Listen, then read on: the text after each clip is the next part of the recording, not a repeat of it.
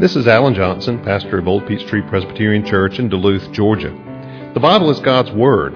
It describes itself as living and active, sharper than any two edged sword. Therefore, any encounter with the Bible is a momentous thing because it never leaves us unchanged. My prayer for you as you hear this message is that the Holy Spirit will use it in your life to inform your mind, to feed your soul, and to help you grow in your faith in Christ. Please turn with me in your Bibles to Ecclesiastes chapter 7. We're in this series of studies in this Old Testament book of Ecclesiastes. You can find our text in the Pew Bibles on page 556.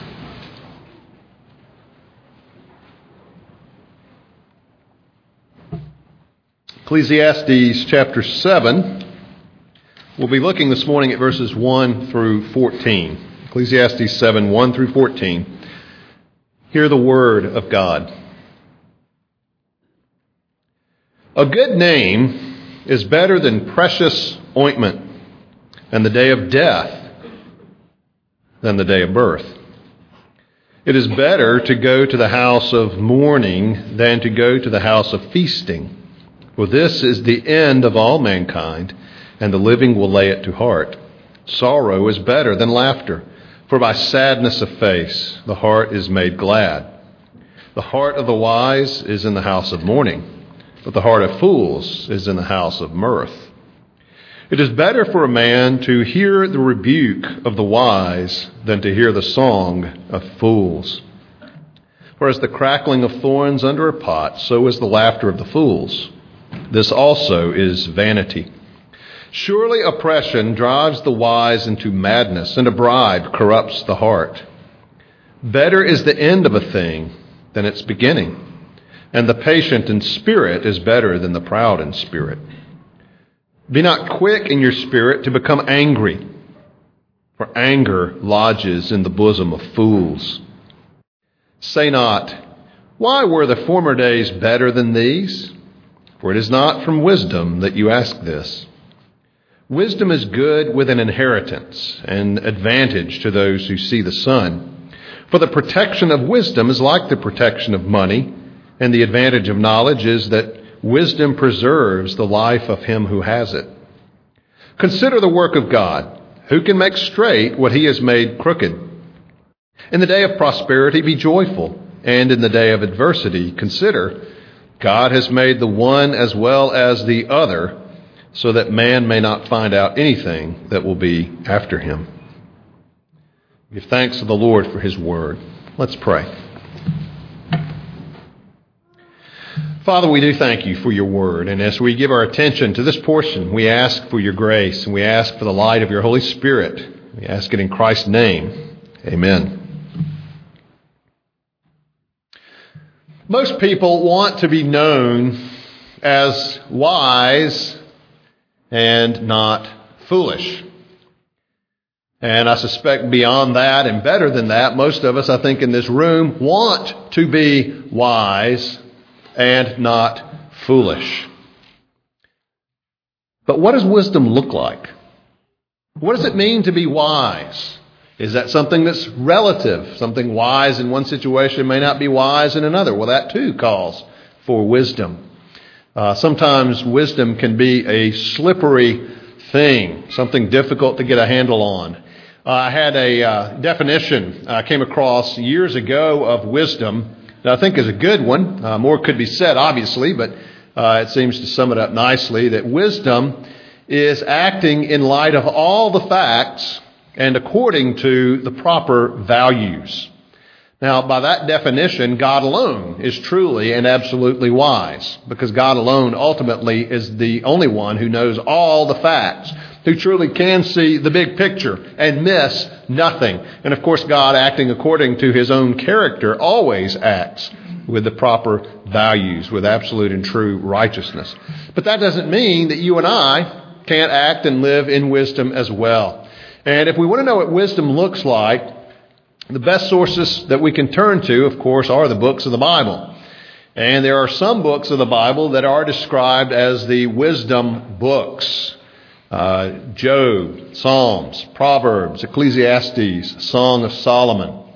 Uh, Ecclesiastes is a wisdom book.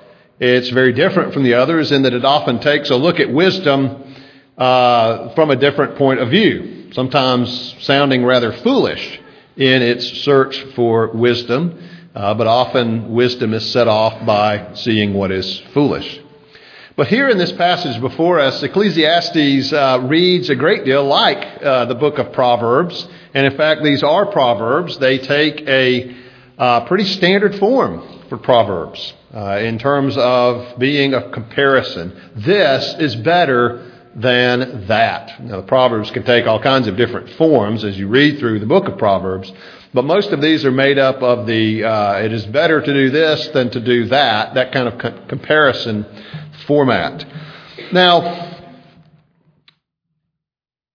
the, ter- uh, the title of this sermon is What Wisdom Values. Wisdom is a very broad topic, but our text narrows it down by looking at some of the things that wisdom seeks out.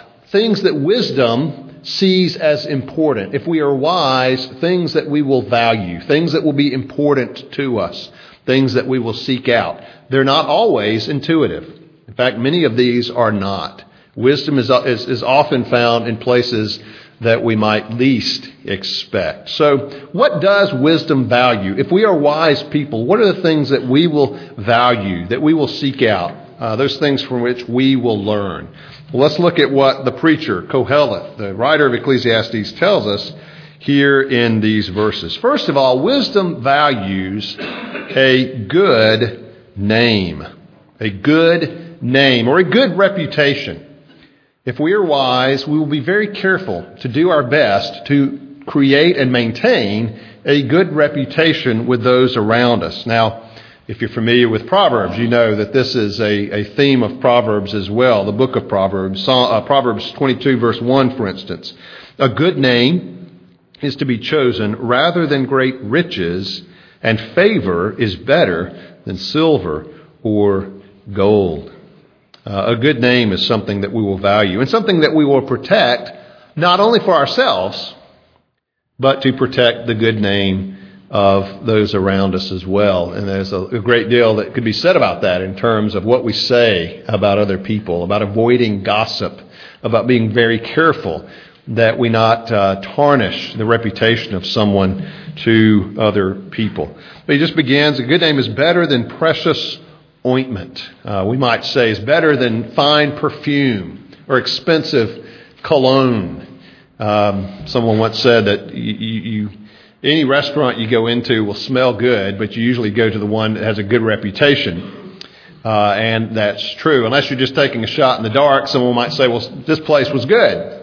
It's got a good reputation. You hear good things about it, so you go there. Any restaurant you go into, well, maybe almost any restaurant, is going to smell good, but only some restaurants have a good reputation. Well, a good name is better than fine perfume or expensive cologne. So that's one thing that wisdom values uh, even above riches. He's not compromised. Uh, does not compromise a good name for the sake of anything else.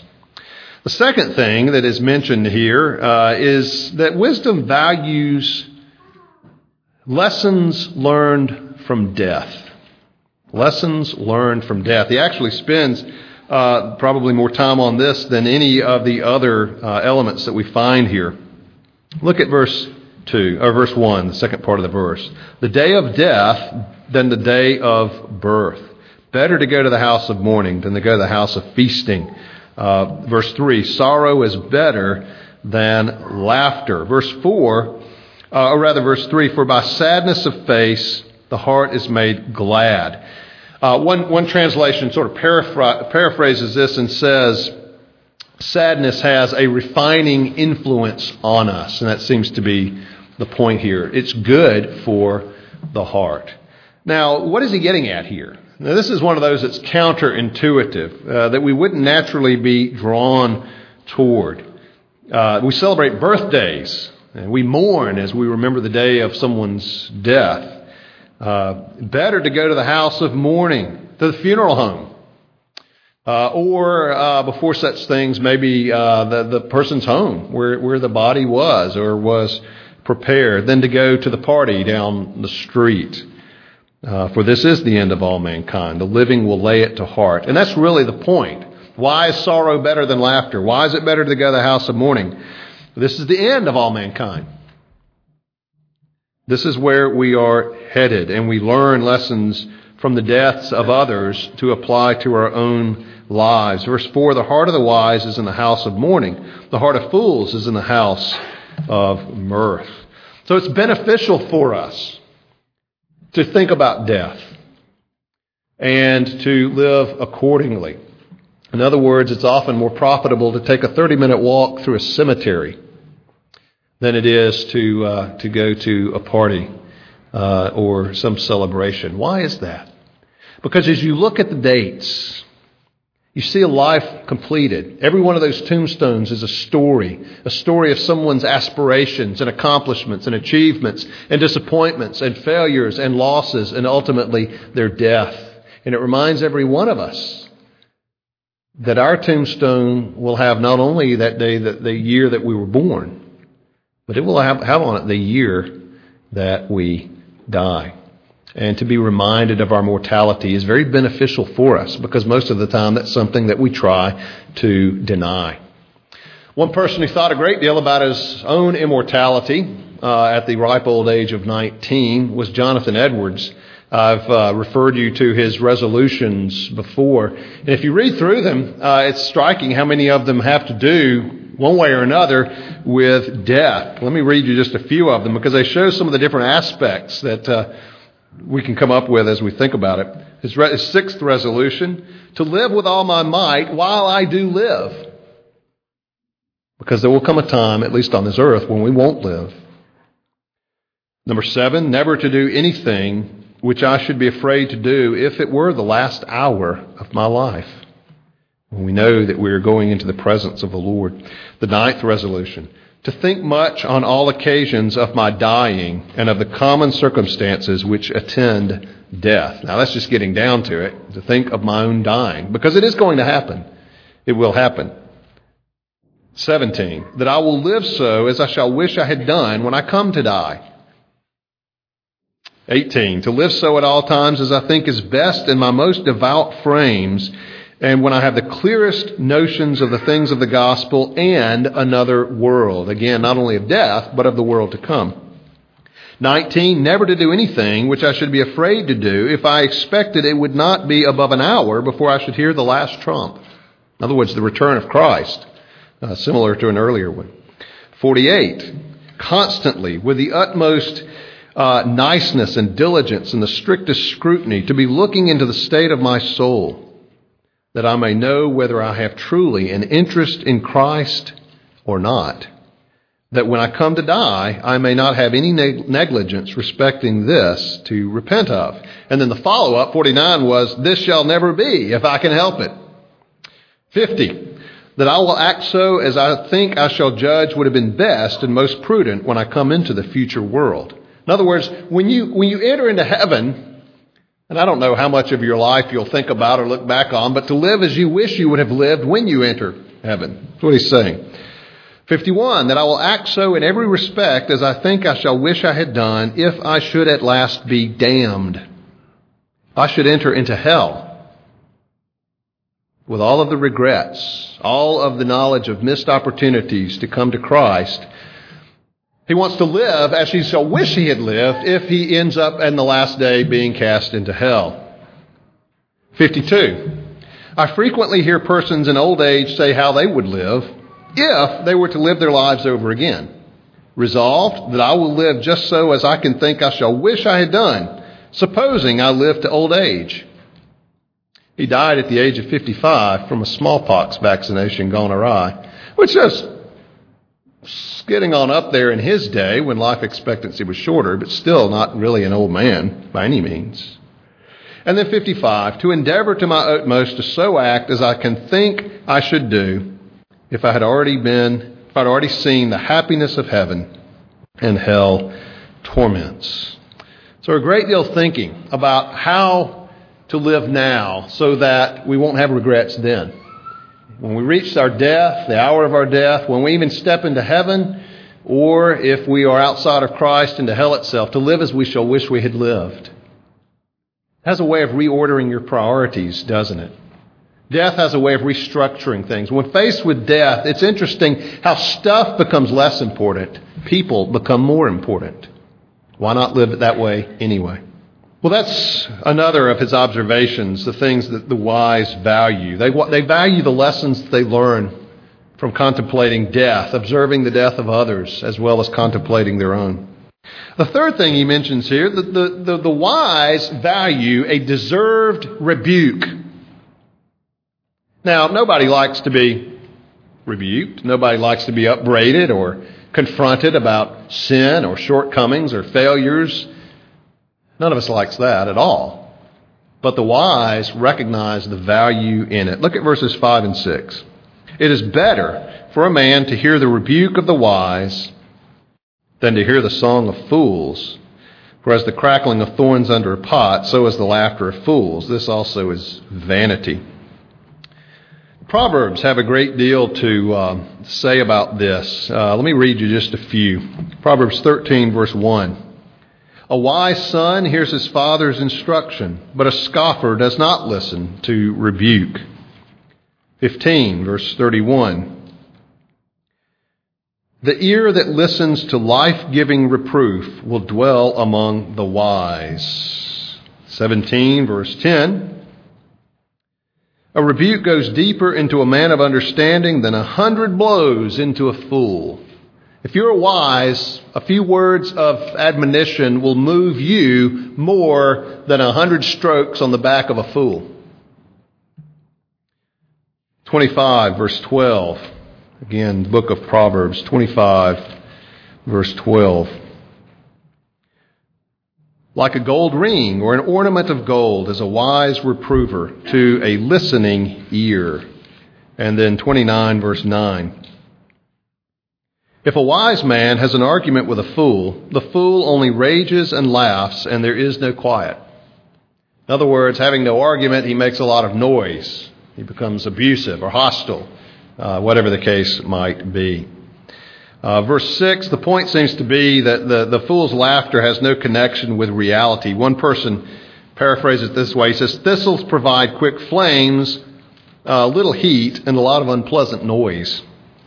Um, the wise value a deserved and pointed rebuke. We take that to heart. And what about criticism? Sometimes when people are critical of us, we, we do well to examine ourselves and say, is there truth in that? Is there something about that? Even though I may not like the source, is there something true in what is being said? So that I can repent, so that I can improve, so that I can turn away from what is not right. And so the wise value a deserved rebuke. Number four, the wise value integrity. Look at seven. Verse seven. Surely oppression drives the wise into madness, and a bribe corrupts the heart. This is a difficult verse. Uh, the word can mean oppression, it can also mean extortion. Uh, the point, however, in a bribe corrupts the heart, point here seems to be that uh, wisdom can be nullified either by sheer force or by subterfuge, by bribe. Uh, oppression, extortion, uh, a bribe can make even wise people do things that they ought not to do. But wisdom sees through that. Wisdom values integrity to the point that it will not be bought, that it will not be cowed by intimidation but it will do what is right. It will hold its integrity. Fifth, wisdom values perseverance. Look at verse 8. Better is the end of a thing than its beginning, and the patient in spirit is better than the proud in spirit. Uh, better is the end of a thing than its beginning. Why is that? Well, it's generally because at the end we see the whole picture, right? As someone said, uh, the end means maximum reality. I know uh, in, in my youth, in all of us when we're young, we look ahead in life. We have ideas what our lives might look like. We have some idea of the kind of person we might marry, or the school we might go to, or the kind of work that we might do. And as we live our lives, we start seeing it. And when we come to the end of our lives, we look back and we know what our life looks like. We know what it contains. We know who we married. We know where we went to school. We know the kind of work that we did. We know all of these things that we didn't know at the outset.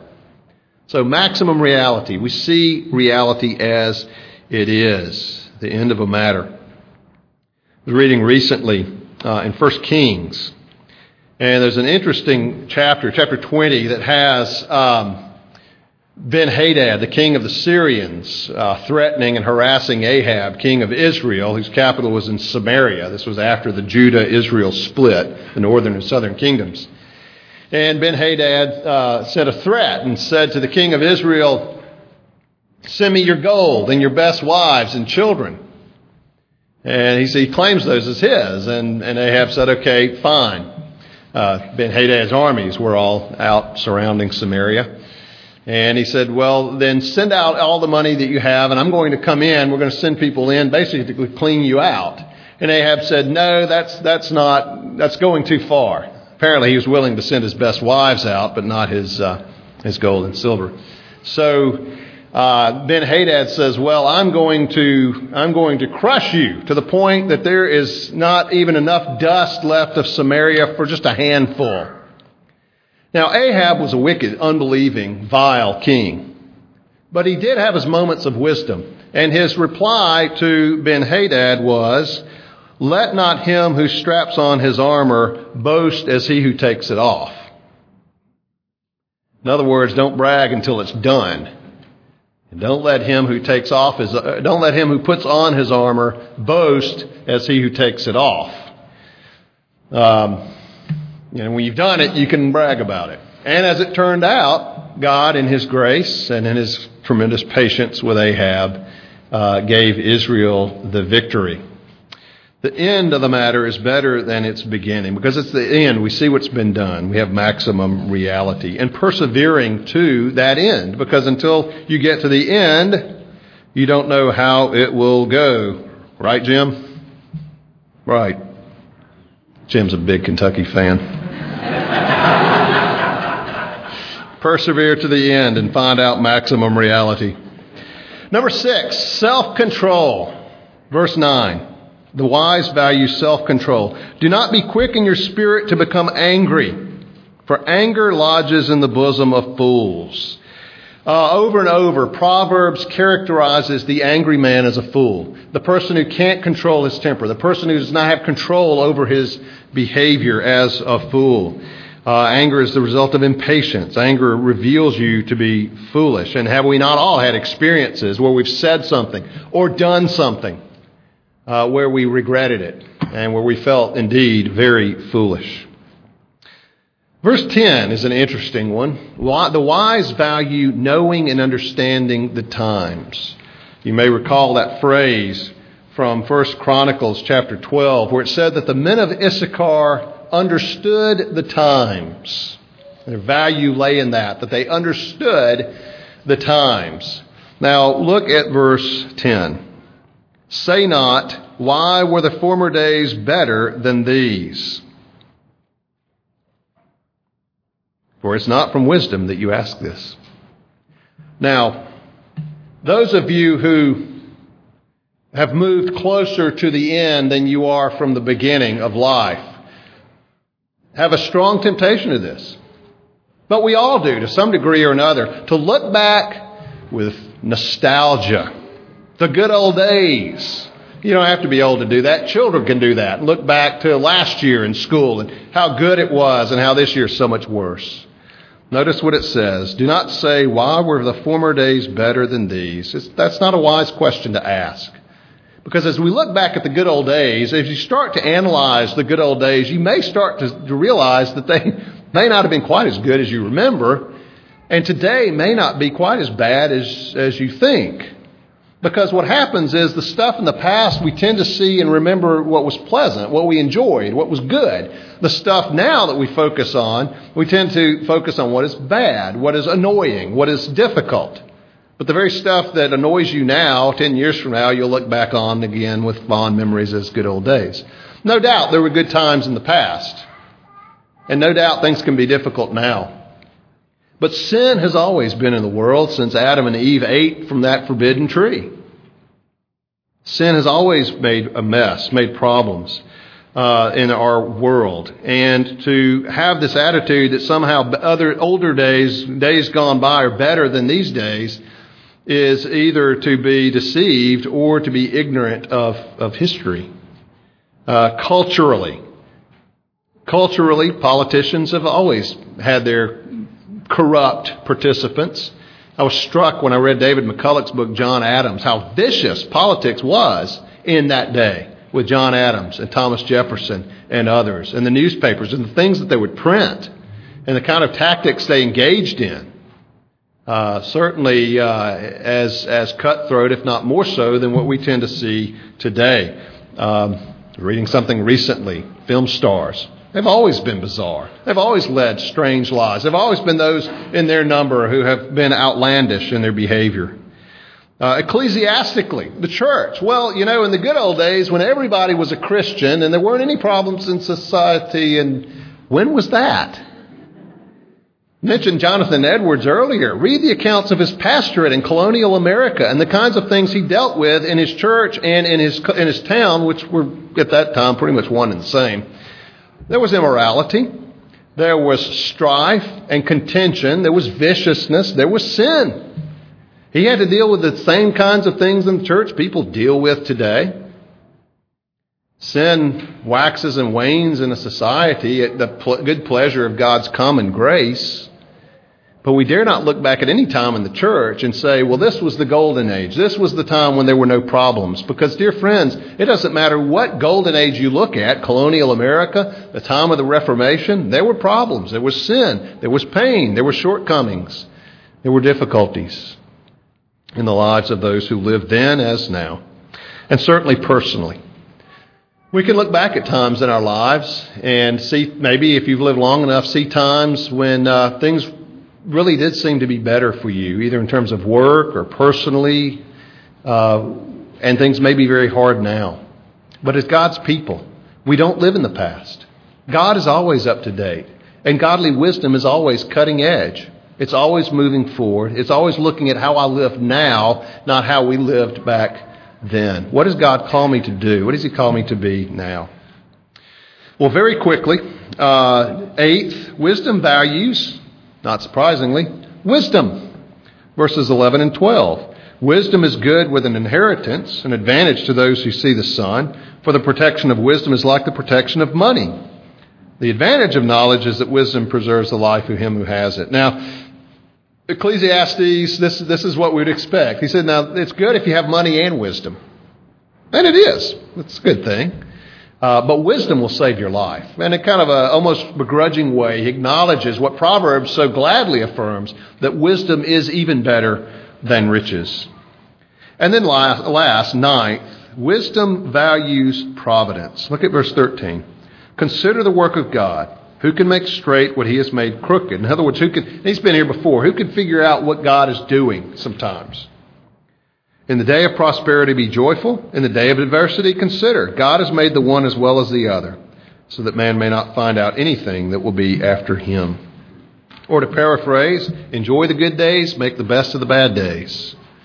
Uh, because we don't know what God has in store for us in the future, uh, whether He's speaking here of the rest of our life or the life to come. So these are the things that wisdom values, these, these nine things that uh, are listed here for us in Ecclesiastes. Are these things you value?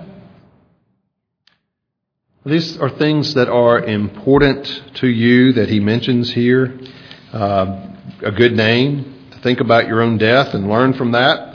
Uh, a deserved rebuke from another. Integrity, perseverance, self control, knowing the times, wisdom, and the providence of God, knowing that God rules even if we don't understand it. If you are wise, those are things that will be important to you. Let's pray. Father, we do want to be wise people. And we recognize, Lord, each of these is touched on here, but certainly uh, spoken of in other places throughout your word. And Father, we would be, uh, pray that we would be people who are characterized by this kind of real and biblical wisdom. We ask it in Jesus' name. Amen.